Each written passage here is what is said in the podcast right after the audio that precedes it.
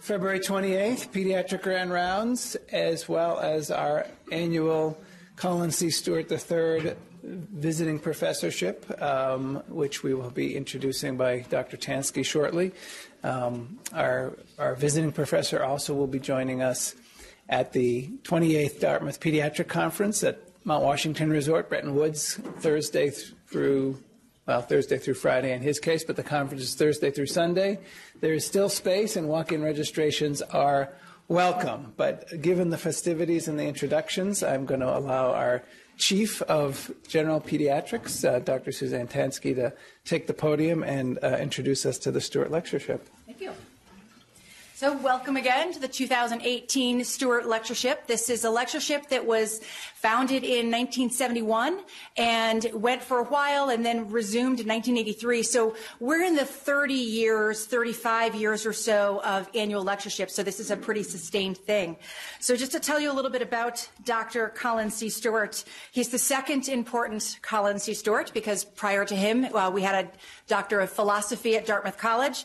But this Dr. Stewart, we're here to celebrate was a beloved pediatrician, a general pediatrician, and a professor of pediatrics who got his undergrad degree at Dartmouth, magna cum laude in 1923. He attended Dartmouth Medical School and got his MD from the University of Pennsylvania in 1926 pediatric training in Philadelphia and in Mayo in Minnesota, and came back to Hanover in, in 1931. He was the very first pediatrician in the newly formed Hitchcock Clinic, so he truly is one of our founding fathers. And he was faculty of the medical school. Along with his official capacities in many official, uh, many organizations like the AAP, the American Board of Pediatrics, New Hampshire Children's Aid, he was the first pediatrician for the Hanover Grade School and the Hanover High School. He raised six kids here, including three sons who all attended Dartmouth. The Hanover Gazette, in an editorial, called him one of the town's most loved and valued citizens, a man who never put his own convenience above the call for a doctor's help. He died, unfortunately, in 1962 at the very young age of 59. In one of his obituaries, his deep and abiding love of children was noted. He merely, never merely treated a case, but always felt a genuine compassion for any sick child and never spared himself in doing everything in his power to bring back life and health. I'm going to acknowledge the Stewarts who have been attending these lectures for many, many years. Uh, we have Jake. Dartmouth class of 1955, who is one of Dr. Stewart's children, his wife, lovely wife Priscilla, his, his daughter Karen, his, we have a grandson-in-law, Tom, and we have a, another granddaughter, Laura, who is Dartmouth class of 1983. I do believe they all bleed green.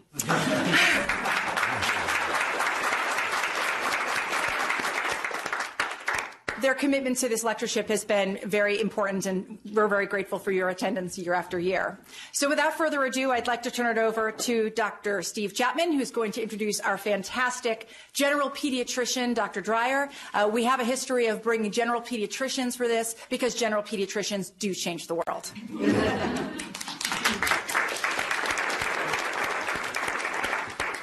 So I'm thrilled to be able to introduce um, someone I've been trying to get up here for a while, um, a colleague and someone who's always made me um, glad that I'm a pediatrician.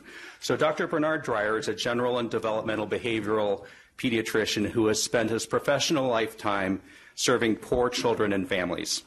Professor of Pediatrics at NYU, he le- leads the Division of Developmental Behavioral Pediatrics, is Director of Pediatrics at Bellevue Hospital, and also still works as a hospitalist. He was AAP president in 2016 and is currently serving as the AAP's medical director for policies. For over 30 years, Dr. Dreyer has led a primary care program at Bellevue, including co located mental and oral health services and clinics and homeless shelters. His research is focused on interventions in primary care to improve childhood outcomes, including early brain development and obesity, with well over 100 publications to his name. He has taken a leadership role in developing and shaping the AAP's strategic priority on poverty and child health. Dr. Dreyer was president of the Academic Pediatric Association and founded and chairs the APA Task Force on Childhood Poverty and the APA Research Scholarship Program. He also hosts a weekly radio show on Call for Kids. Please join me in welcoming Dr. Benard.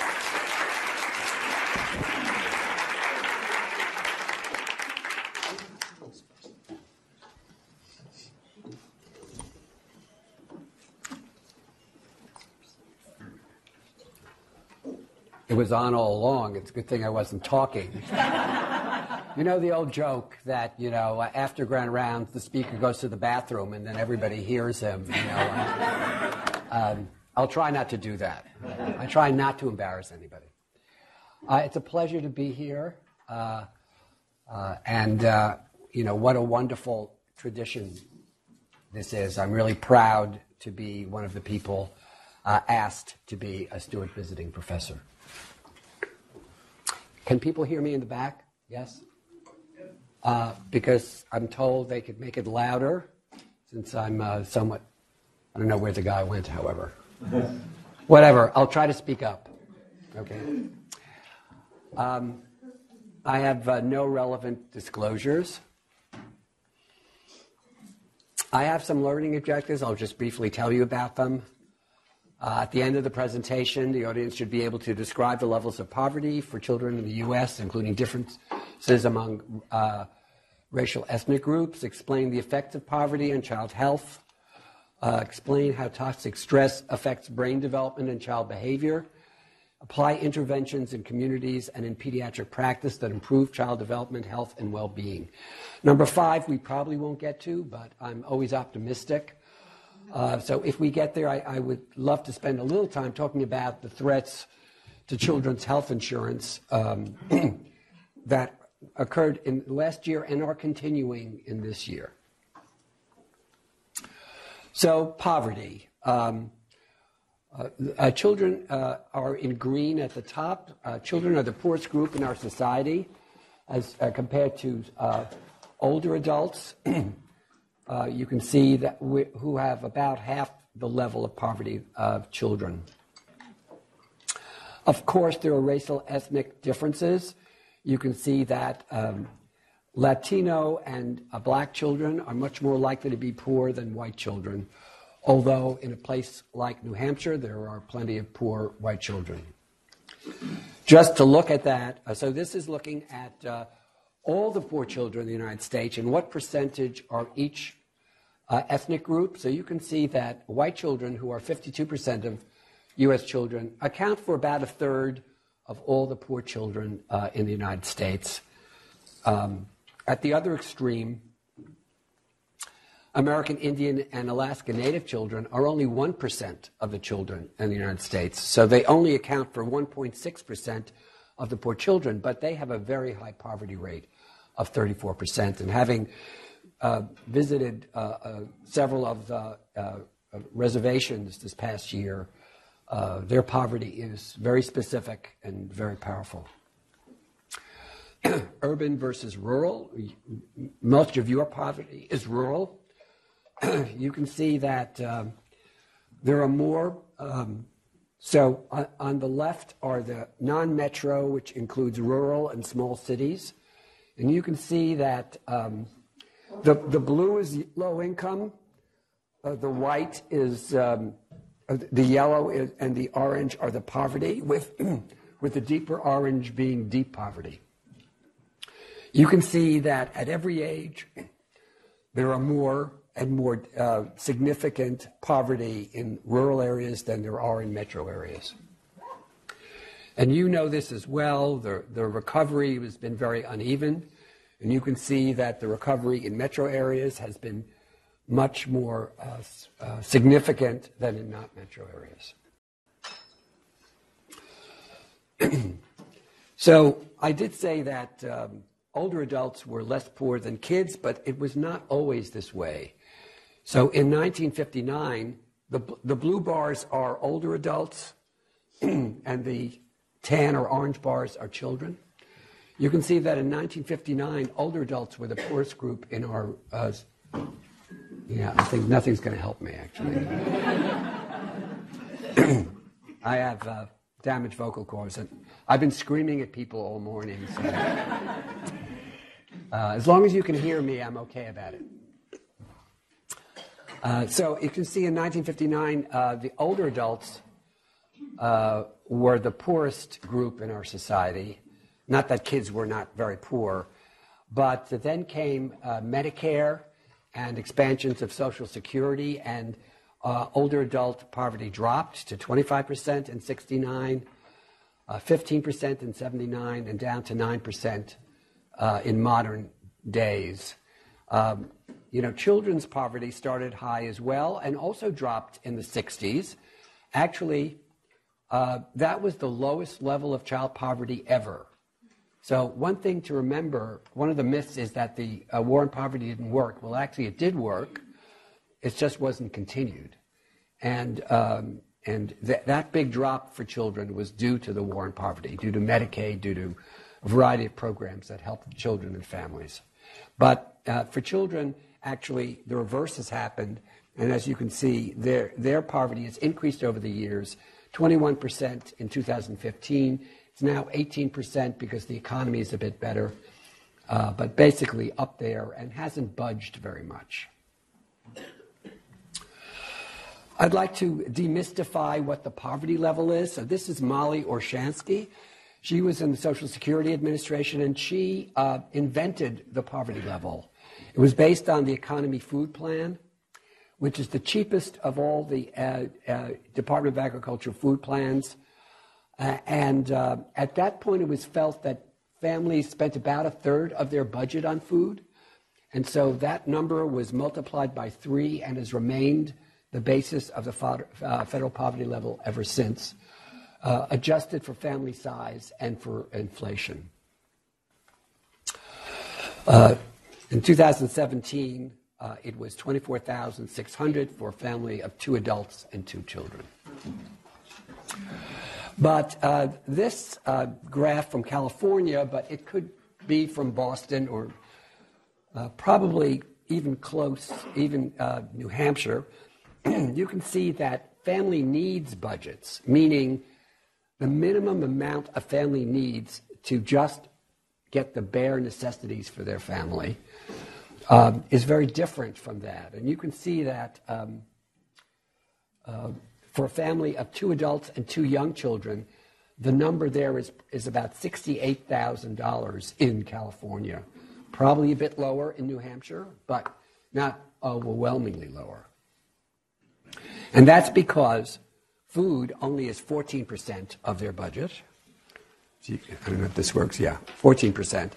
Uh, and there's a huge uh, increase in housing. And of course, for young children, childcare if parents are going to work. So that in general, we in pediatrics, when we're thinking of family poverty, we actually think that 200% of the, of the poverty level is a closer approximation to what families need to just eke by. And that's not having money to go to a movie or to go to a restaurant. Um, and if you look at 200% of the, of the federal poverty level, 43% of the children in the United States, or almost one in two children, are living below 200% of the federal poverty level. one of the uh, messages that we in AAP have been putting out is that poverty is everywhere. So you can see that the blue line is suburban poverty, the black line is uh, uh, urban poverty, and that actually now there are more poor families living in the suburbs than in cities. Uh, it's the fastest growing area for poverty. And that's because more jobs are there. Uh, there's, there are some good things about suburbia for poor families. Uh, but as you know, living in a more rural area, the bad thing is no public transportation and uh, dependence on a car, which you may not be able to afford to have. This is another poverty is everywhere slide. This was a survey done of pediatricians in practice by the AAP.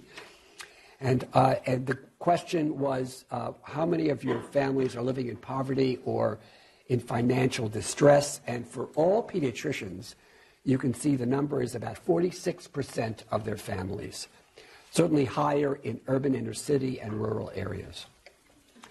So poverty is really everywhere. Even in suburbia, almost 30% of the families were living in poverty.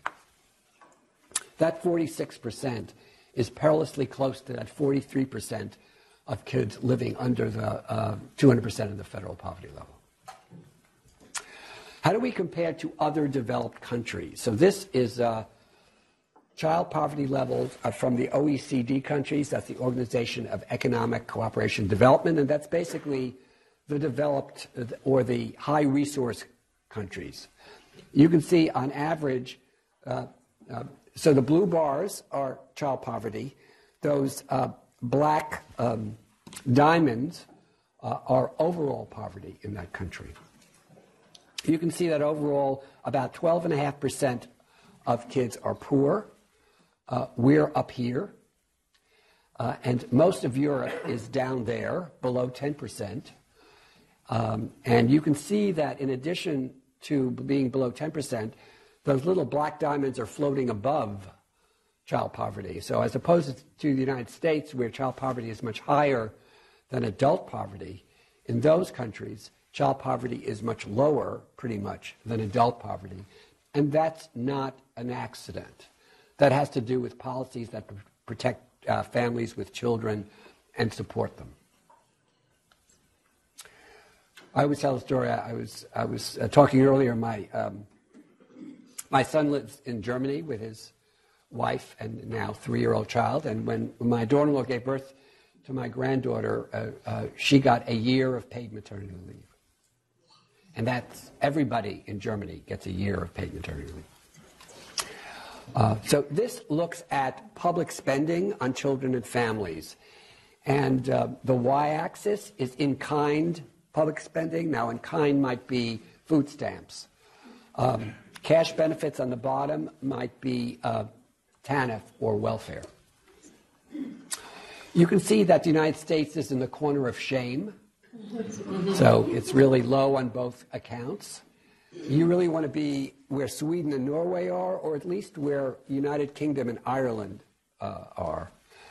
Uh, you notice that Canada is not very good either, but uh, this, is, uh, this was put together in, um, before Canada started a child benefit. So right now, I think uh, uh, Canada is going to be really moving uh, way, I guess, to the to the right on this, um, because they're going to be pouring a lot more cash benefits into families. The consequences of poverty on child health they're well known to everybody in this room, but I'll just briefly mention them. Increased infant mortality, low birth weight, and subsequent health and development problems, increased severity and frequency of chronic diseases, more food insecurity, poor nutrition and growth, poor access to quality health care and healthy food, although um, this has been dramatically improved. I'll get there at the end of the talk uh, due to child health uh, CHIP, Child Health Plus, as well as expansion of Medicaid. Um, increased accidental injury and mortality. In fact, pretty much the entire increased mortality in poor kids above a year of age has to do with increased accidental injury. Um, increased obesity and its complications, um, increased exposure to toxins such as lead, think of Flint, Michigan, and pollutants. Uh, maybe not in rural areas, but certainly in, in urban areas, poor families usually live in high, more highly polluted areas uh, because that's where nobody else wants to live. Air, I mean, air pollution, water pollution, uh, including New York. However, the consequences of poverty on uh, child well being are probably even more consequential more toxic stress impacting early brain and child development, poorer educational outcomes, less positive social emotional development, and this leads to what we call trajectory altering events. Um, early unprotected sex, sex with increased teen pregnancy, drug and alcohol use, increased criminal behavior as adolescents and adults. They're more likely to be poor adults, and all of this is especially true if they grow up in deep poverty long term poverty or poverty in early childhood. This is just one graph, so just to me orient you, the yellow are, people, are kids who experience poverty in early childhood, and the white are those that don't. And it compares their adult learn- earnings, as you can see, more than twice as much. Uh, dependence upon uh, government programs like food stamps, in poor health, as adults, and uh, for women, non marital births. So, uh, uh, just one example of how experiencing uh, poverty, especially in early childhood, uh, has long-term significant effects. I'm just going to say one thing now, and I won't repeat it again. Remember, these are all averages. It doesn't mean that every child who grows up in poverty is doomed for life. Uh, many aren't. But on the average, as you can see, um, uh, there are very significant impacts. Why uh, early experiences matter so much? Well, this is the newborn brain, and this is the two year old brain. It's about three times as heavy, it's more than three times the size. And uh, just one uh, point about this it doesn't grow that much more after two years of age. And uh, that's why some of our leaders may act like toddlers. um, this is another sort of uh, graphic look at what's going on from the newborn to two years of age. Think of all of that. 700 new synapses are created each second in the early years. And if you watch an, a young child growing and doing things, you can almost see those synapses being created as you're sitting with them. And of course, it's not just extra synapses, it's pruning of unneeded synapses and strengthening of the connections that really matter. Uh, uh, there's more and more literature, and I'm not going to review the literature in detail today, about looking at the impact of poverty on brain structure uh, in, in children and the association of child poverty with both um, changes in brain structure and, uh, of course, uh, academic achievement. These are two recent articles. There, there are a number of them. This is just uh, one of those two looks at uh, the brain areas that, that you find differences in surface area especially in the temporal frontal lobes and prefrontal cortex. If you think about that, temporal lobe is for language, and uh, frontal lobe is for uh, executive functioning, and especially the prefrontal cortex. Um, and toxic stress, the lack of resources in learning, parenting stress leading to generally less effective parenting, all are implicated in the differences in brain structure that are seen. This is another look uh, at that. This is looking at volume associated with uh, disruptive behavior problem. And you can see that um, literally the volume of brains in poor kids in, uh, in low SES at the bottom uh, in many key areas, this is total gray matter, one example, are, are lower. A few words about ACEs, since we talk about ACEs, adverse childhood experiences uh, leading to toxic stress. So uh, you probably can't read all of these, but basically, um, the classic ACEs are divorce or death of a parent, parent in jail, um, adult uh, domestic violence, um, victim of neighborhood violence, uh, living with somebody who's mentally ill and uh, li- living with somebody on alcohol or drugs, etc. So those are all the colored ones. But the biggest toxic stress is poverty itself, and that's in blue on the side. If you look at the relationship of poverty to uh, children experiencing two or more ACEs, you can see that uh, almost 35% of kids living below the poverty level um, uh, have two or more ACEs. And as you can see, as you go up the income ladder, there's really a direct correlation with fewer and fewer uh, children experiencing ACEs. Not a surprise, but actually, um, it's important to remember that ACEs can occur to anybody, with a, to any child, but children who are living in poverty and near poverty are much more at risk for adverse childhood experiences. And what, how, does, how, does, how do adverse childhood experiences get into under the skin of poor kids or any kid that's experiencing? And there's some good evidence that actually among the ways they do this is through epigenetic changes. So this is a cartoon of DNA. It's tightly packed around histones.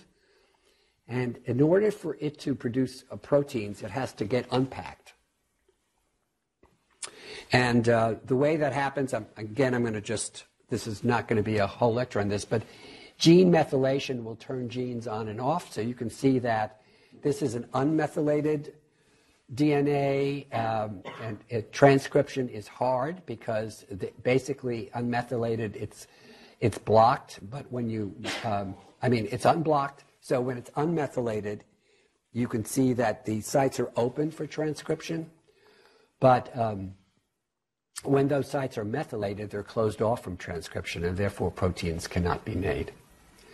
And so uh, there's good evidence that methylation and also uh, histone um, acetylation are mechanisms to ep- cause epigenetic changes in DNA, which often uh, last for generations. I'm going to. Uh, this is um, a very uh, famous experiment of uh, mother rats and baby rats. They kind of look cuter than you think rats, don't you think? It's kind of sweet. Uh, so, um, briefly tell you about this experiment. They, um, they took pups and they uh, gave them to foster parents, foster mothers, so that there was no genetic connection between the pup and the mother. They gave some of the pups to mothers that were uh, very nurturing for a rat that's licking them a lot. And then they gave some of the pups to mothers that were not very nurturing, meaning they were not into licking their pups. And what they found was uh, um, uh, that um, those mothers that were high licking and grooming actually produced epigenetic changes in their brain uh, that regulated the glucocorticoid, or, uh, glucocorticoid receptor, GR. And I, am not even going to read the cascades and the genes expressions that caused that, but basically it was through methylation of gene, demethylation of genes so that they could make proteins. And that led to enhanced expression of, G, of GR and enhanced negative feedback sensitivity to glucocorticoids, therefore producing less cortisol and uh, calmer infants that were uh, the pups were much more calmer. They didn't run around aimlessly. They could do their little um, uh, tasks very nicely. And in fact, epi- these epigenetic changes in the rats were carried on to future generations. So there's a more and more scientific evidence that um, stress and lack of nurturing really do cause very significant, long term, sometimes intergenerational um, uh, uh, problems for children.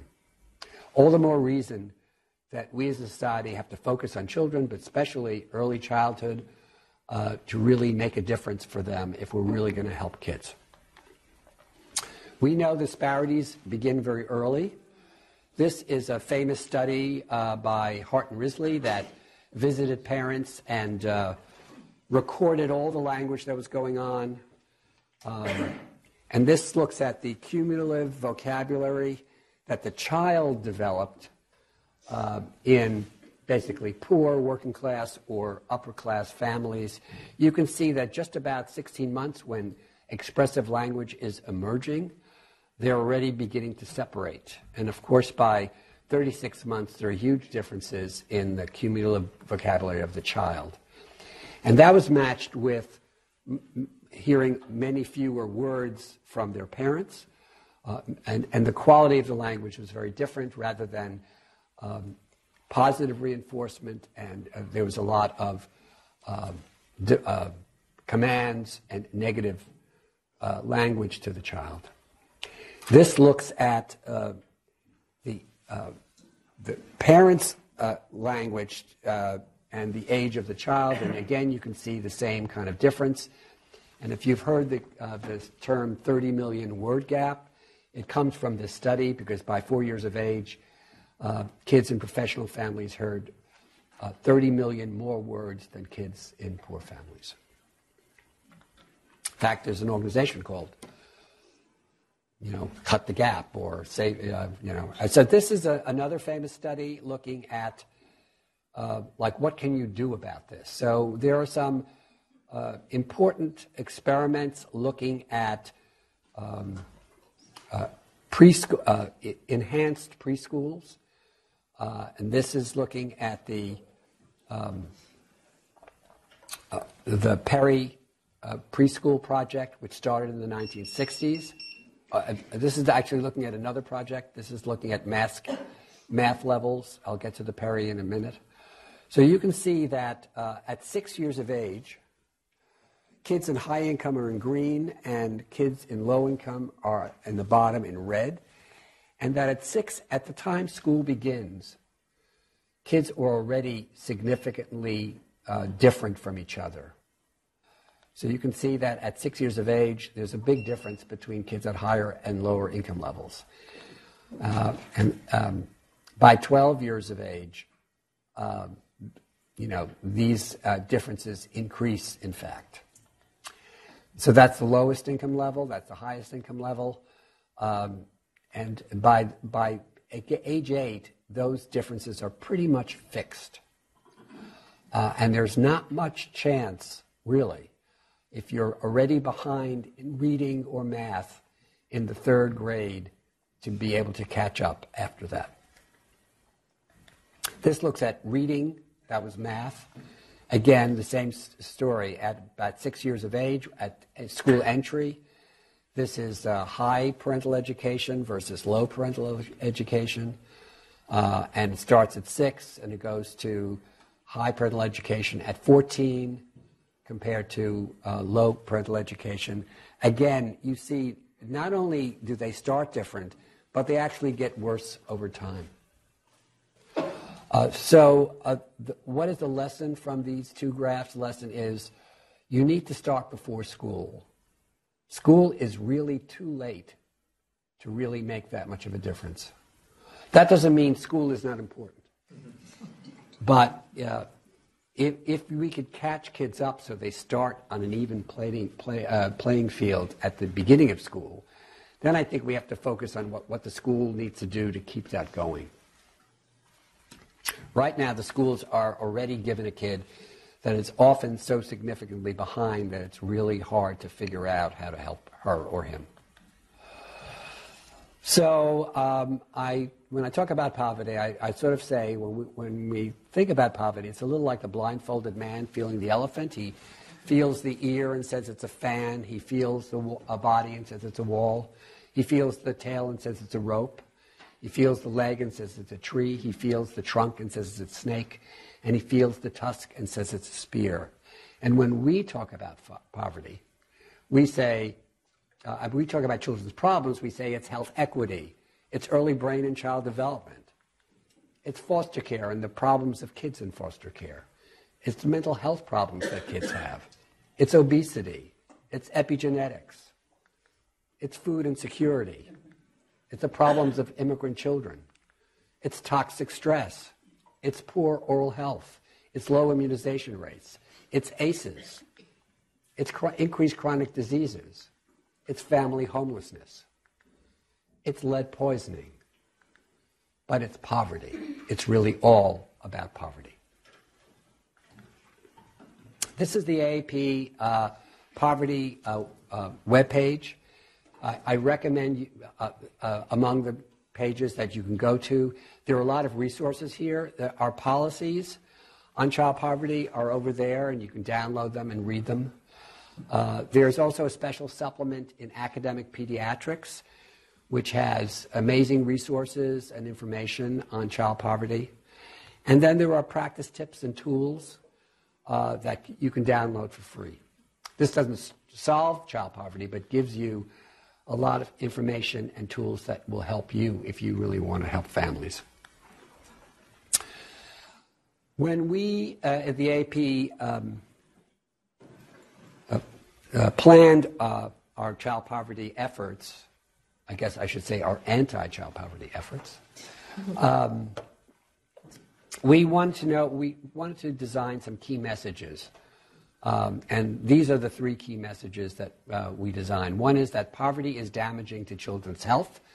I think I've, uh, I think you knew that. I think I've reviewed that for you. Poverty happens everywhere. This is not just a pocket of poor children. And fortunately, we have realistic solutions that we know will work. And I think that's a key point. Federal policies do work.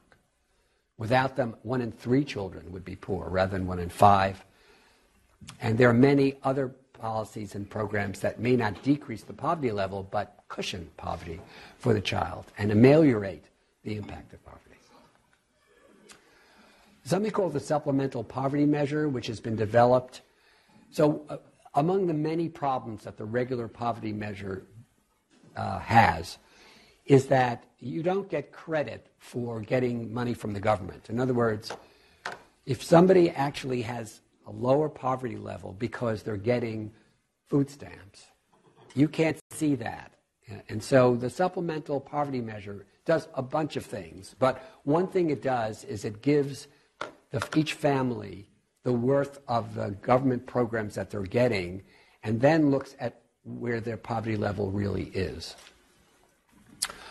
Uh, using these measures in total, this is from 2013, uh, uh, uh, this got reduced uh, from 21% to 16.5%. So you can see that government programs overall were reducing child poverty. But I think the individual programs are even more illustrative. So you can see that overall government programs decreased child poverty by 13%. And you can see that earned income tax credit, 6.4%, food stamps, 2.9%, housing subsidies, 1.4%, et cetera.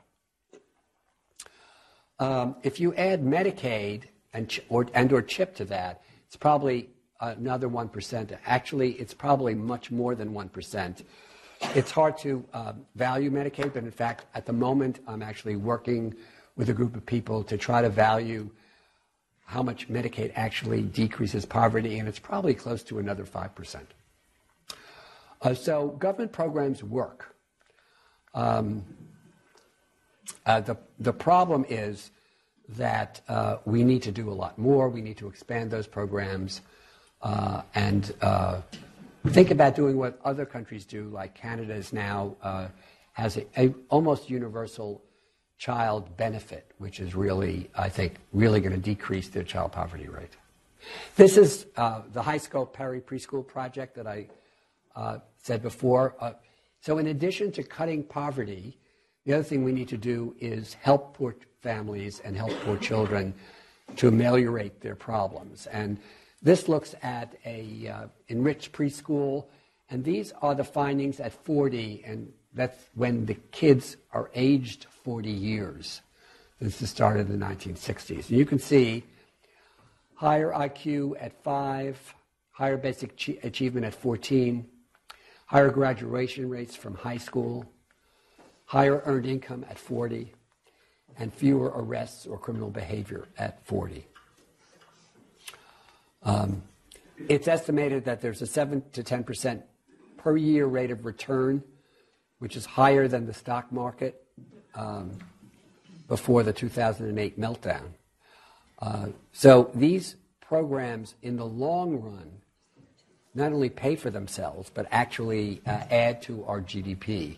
The problem is that in the short run, you can't see those benefits because you have to wait till the kid grows up and is now earning more money and more productive in society. And the OMB doesn't even go more than 10 years uh, into the future. So it's very hard, and, and we know that congressmen get elected every couple of years. So they're not even interested in 10 years, they're interested in a year. And so there has been very little support for the kinds of programs that would make long range um, improvements in children's lives and actually add to our economy. This is um, Head Start, an early Head Start. So, Head Start is like the largest program for a preschool for poor children. You can see that However, even for Head Start, I don't know if you can read that, only 34%, about a third of the kids who would benefit from Head Start actually have places in Head Start. If you look at early Head Start, which starts at birth, uh, only 4% of kids who would benefit from early Head Start have places in Head Start. Likewise, home visiting. I know you have a home visiting program here that I think I'm going to be seeing a little later today. Uh, there's good evidence that home visiting improves language development, improves school performance, and actually, again, saves money in the long run. But again, the home visiting programs reach only about 2.5% of poor children under three years of age. So, another message, I guess, is we do have programs that work, but we would need to expand them very significantly if we were going to really help children on a large basis. Are there interventions in primary care? Well, pretty much everybody knows about Reach Out and Read in pediatric primary care. I presume you have a vibrant Reach Out and Read program here, as all of us do. There's been good research on Reach Out and Read. This is actually one paper that we did at Columbia, at, uh, at uh, NYU and Mount Sinai together, and basically uh, showed that um, children's receptive and expressive language, if they are exposed to Reach Out and Read, is advanced compared to those who are not. Um, uh, another program that we have been working on, Video Interaction Project, again, uh, in pediatric primary care, increased parent child interactions, improved child cognitive, language, and social emotional development, reduced delays. We're actually uh, starting this. Uh, we've been invited to Flint, Michigan. To start a reach out a video interaction project there, and actually it started in January. So there are programs that we can do in um, pediatric primary care. Healthy Steps is another program that's pretty widespread that, that has various components that really help families. So, what are the recommendations of the AAP to pediatricians as to what we can do, all of us, uh, to help families? Uh, screen for risk factors within social determinants of health. You really don't screen for social determinants of health, although you, we talk about it that way. You really screen for basic needs. And so, questions about basic needs such as food, housing, heat, childcare, making ends meet, and referral to community services.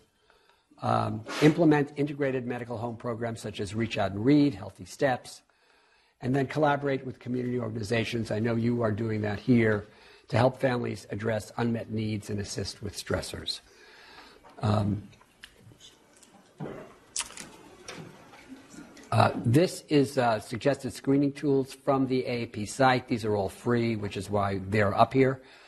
Um, actually, on Thursday night, I'm going to talk a little more about screening for social needs and families uh, and our personal experience at NYU and at Bellevue and in New York City. Um, but these are some of the uh, surveys. There's the SWYC at the bottom, and then there is um, We Care, which was developed in Boston Medical Center. But there, there are many uh, screens that you can use. And again, the point is not to screen, the point is to develop connections with community services to get families the things that they need. It is estimated that about half the benefits that kids deserve, qualify for regarding food, housing, um, etc., are not uh, gotten by poor families. So just helping poor families get the benefits that they qualify for is a very useful and important thing to do. This is uh, just uh, an, uh, just to remind me that uh, New York City, the United Hospital Fund has put a learning collaborative together, which I've chaired, uh, of 11 um, health, cent- health institutions to institute the screening for social determinants for social uh, needs. And it's been going on for the last year. There's going to be another year. And um, we've learned a lot about how to do that. It's not just the screening, it's finding community partners, connecting with community partners, and sustaining those relationships, getting the families to those community partners, making sure that they actually get their needs met. What about advocacy? So, you know, basic thing, as uh, you, have heard me say this before, we need to invest in young children. We need to uh, support and expand essential benefit programs. Um, we need to support and expand strategies that promote employment and increase parental income. That includes uh, expanding earned income tax credits and other things like that, minimum wage, paid parental leave, a word about earned income tax credits. Um, earned income tax credits are very popular in the United States. There's a lot of bipartisan support for them because they uh, they're for working families, you know. Um, but there are people in deep poverty who are, who are not going to be able to work for a variety of reasons. And th- those kids need support too. And earned income tax credit doesn't really help them very much. Um, so uh, other, um, other countries, as I said, Canada has a child benefit, which is not dependent upon work, um, which uh, helps those families. And uh, we need to think about somewhat separately the very those in very deep poverty for, for the uh, and those in just regular poverty uh, as having some different interventions that will help those kids. Improve communities, affordable housing. I know it's a problem up here. In New York, affordable housing is impossible. Um, you know, I, I, was saying earlier that when I first started in getting involved in advocacy, I did so because in the mid 80s there was an epidemic of family homelessness in New York that hadn't existed before uh, due to uh, bad housing policy, gentrification, and crack cocaine. At that point, there were 11,000 homeless children and five, in 5,000 homeless families. And now there are 24,000 homeless children in 11,000 homeless families. So we haven't solved that problem. Housing has become more and more of a problem. Most of every mayor's plans to improve that housing are tiny increases in affordable housing that are not going to uh, uh, meet the needs of a poor family who simply can't afford to live. They get evicted or they get kicked out or they just can't afford the rent. So that's a problem that um, we, we are very far away from solving. And homelessness, as you know, uh, is so damaging to children's lives, uh, to their ability to concentrate in school, to, to have a normal environment, the amount of stress that their families are under uh, etc. So that, that's a big problem, which uh, we have not had any uh, desire or any, um, I shouldn't say desire, but any ability to work on in a meaningful way. I, I was at a re- meeting with HUD, Housing and uh, Urban Development, uh, just a couple weeks ago. I represented the AAP with, um, and uh, I think HUD has, you know, is HUD does uh, provide some housing vouchers to people, so that's part of the way we support housing. Uh, ben Carson, who's the, uh, now the head of HUD, who's one, one of the leaders of agencies in the government that doesn't actually believe in government. Um, so his new plan is uh, to not put any money from the government into helping homeless families, but in fact to somehow get faith based organizations and other voluntary organizations to do it all. Uh, not going to happen. And of course, support integrated models in the medical home. We would like Medicaid to pay for Reach Out and Read. And in fact, uh, there's an experiment in New York State where we're getting Medicaid to, on a limited basis, pay for Reach Out and Read in, in upstate New York because downstate New York we have a lot of resources, but upstate New York there are fewer resources. Increase funding for home visiting, at least double it. Remember now, 2.5% of kids who need it, get it up to 5%.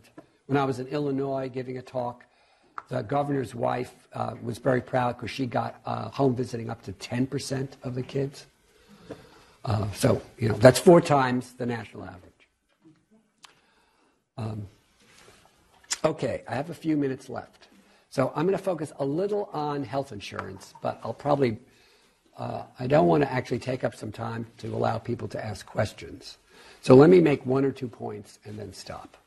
First of all, the good news is we are at historic lows on the number of kids who are not insured in this country 5.3% at the bottom there. Um, uh, that is lower than ever, as you can see, than ever before. Um,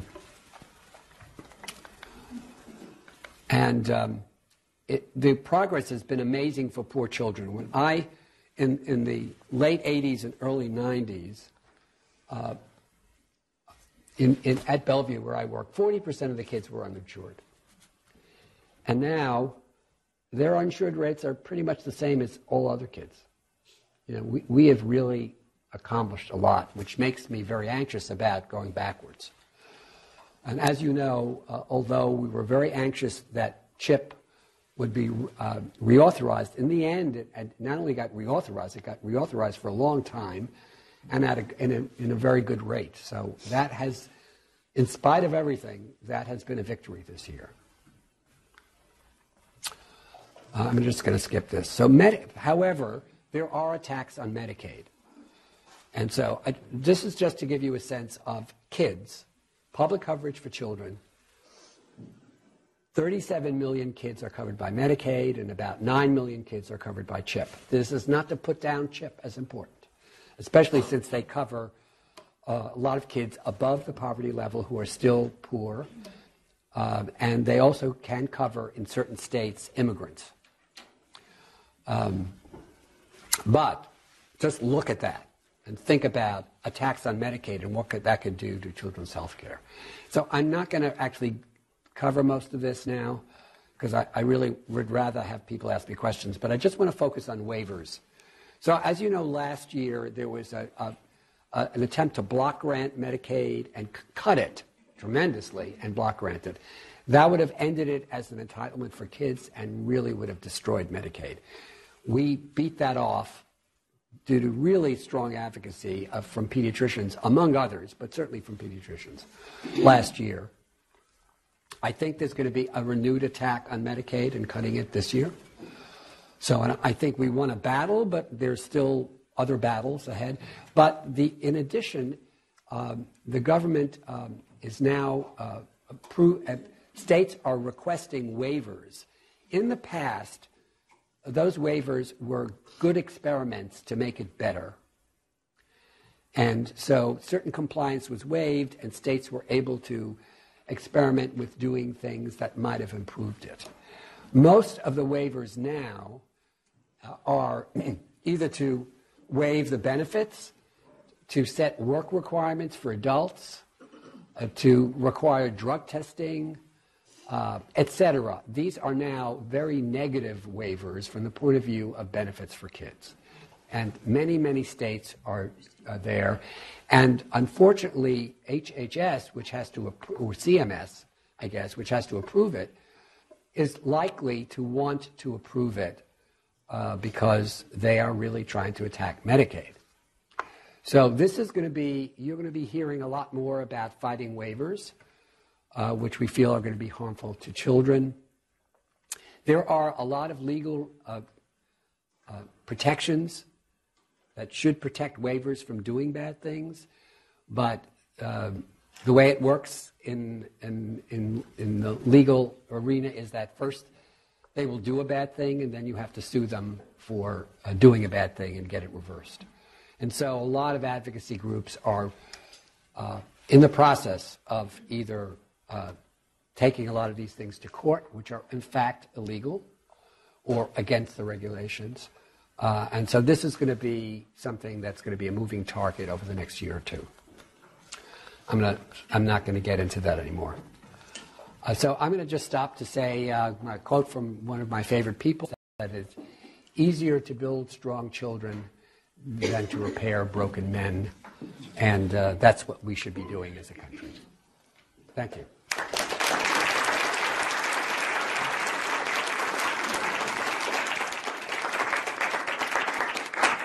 So I'm going to start you off with the unanswerable. And, and the question is, is how?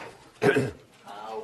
Fundamentally, advocacy is about us convincing our fellow citizens to vote for policies that you identify. And how do we, how do we combat the myth of meritocracy, which essentially holds that people are at a station in life due essentially to their own efforts. And so if you're in a state like ours, you're happy, and if you're in a stage where they're in poverty, it's what they deserve. That's the narrative we have to battle. How? How do we win those advocacy battles? So we haven't done very well at that, except um, I do think um, that we have to continue to put the policies out there that help children and fight for them. And thinking about CHIP and earned income tax credits, those are two powerful programs that we have actually won on. So, um, and why did we win on those? I think um, uh, uh, for earned income tax credits because they're working families. I'd be okay about it just helping working families, to be honest, working, uh, helping them more, and I think that's one uh, uh, way of doing it. And I, I think. Um, I think getting um, author- other authorities to support us. So uh, I, I had a slide on this, but bizarrely or magically, in the end of 2015, Congress voted for the IOM, now called the National Academy of Medicine, it's changed its name, um, to do a study to show Congress how to cut child poverty in half in 10 years. And I'm actually I'm on that study, and we're going to be publishing something later this year. And so, will that ch- convince everybody? No. But if the IOM or National Academy of Medicine says that this is something you could do, people will sit and sit up and look. So I think one strategy is to try to get the rest of the uh, community to really be there with us and uh, get them to speak out. And so I'm, I'm really looking forward to that because other IOM reports, uh, you, know, you know, have been very influential, including medical errors, uh, a variety of things where that didn't happen year one, but it did happen year 10. Uh, so that's another a- uh, answer to that is that the tides, I, I have, as a pediatrician, I have always been optimistic. And I remain optimistic uh, now. Things will change. Um, uh, this is the United States. This is not Nazi Germany. This is not present day Poland. Uh, this is the United States. Uh, we're, we're not going to become an autocracy. And things, uh, you know, there will be changes. We just have to advocate for more, uh, in, you know, to really get the change happening. Yes. I think it's going to jump, but Charlene is kind of representing the Fairness Committee. So, last question, Charlene. So take this with a grain of salt because I did hear about this on a TED Talk. But um, there's a Dutch-born, now American um, social scientist who says just what you say that it's poverty. It's not all these different parts, and Yeah. so a lot of the policies we have are attacking the different parts, but not attacking poverty. And he advocates for just ensuring that every single household has a minimum living wage. And so you, don't- you erase all the other programs, put all your money in, add, and in some of the experiments they did in certain towns, actually employment went up because they didn't Yeah. have to look for a job that fed their family. They could look for whatever job was available, knowing that their income would be bolstered and everyone would have enough to eat. They would have enough to pay rent. They would have enough to pay for childcare because they had the minimum living wage. Yeah. And everything So a, a variant on that, a variant on that is, by the way, the child benefit, which which uh, Canada and Australia have, and that is um, looking at the needs of the child, not not necessarily the needs of the family, but really often does the same thing. And in, in the study that we're doing, we're looking at how we could design a child benefit. Again, folding in all those other things like earned income tax credit, other things, taking them away and replacing them with a real child benefit that actually lifted the, the, you know, the family over poverty at a minimum level. Um, the problem with convincing, and so I think that's going to be a great exercise. I, I don't have very high hopes of that happening in this country. And the reason is uh, we, um, we have separated out, I think, as you said, the deserving from the undeserving poor. And work is very key. And you're right, actually, giving people money may increase work. But um, unless you can really show how that happens, uh, there's a big concern about giving people money. That's why we did away with welfare, uh, because uh, you know people could get it without working. So I, I think benefits that are not tied to work, or at least cash benefits, are, are a difficult sell in this country. Although we are going to propose a child benefit um, that rolls in all these other benefits in some way. So Dr.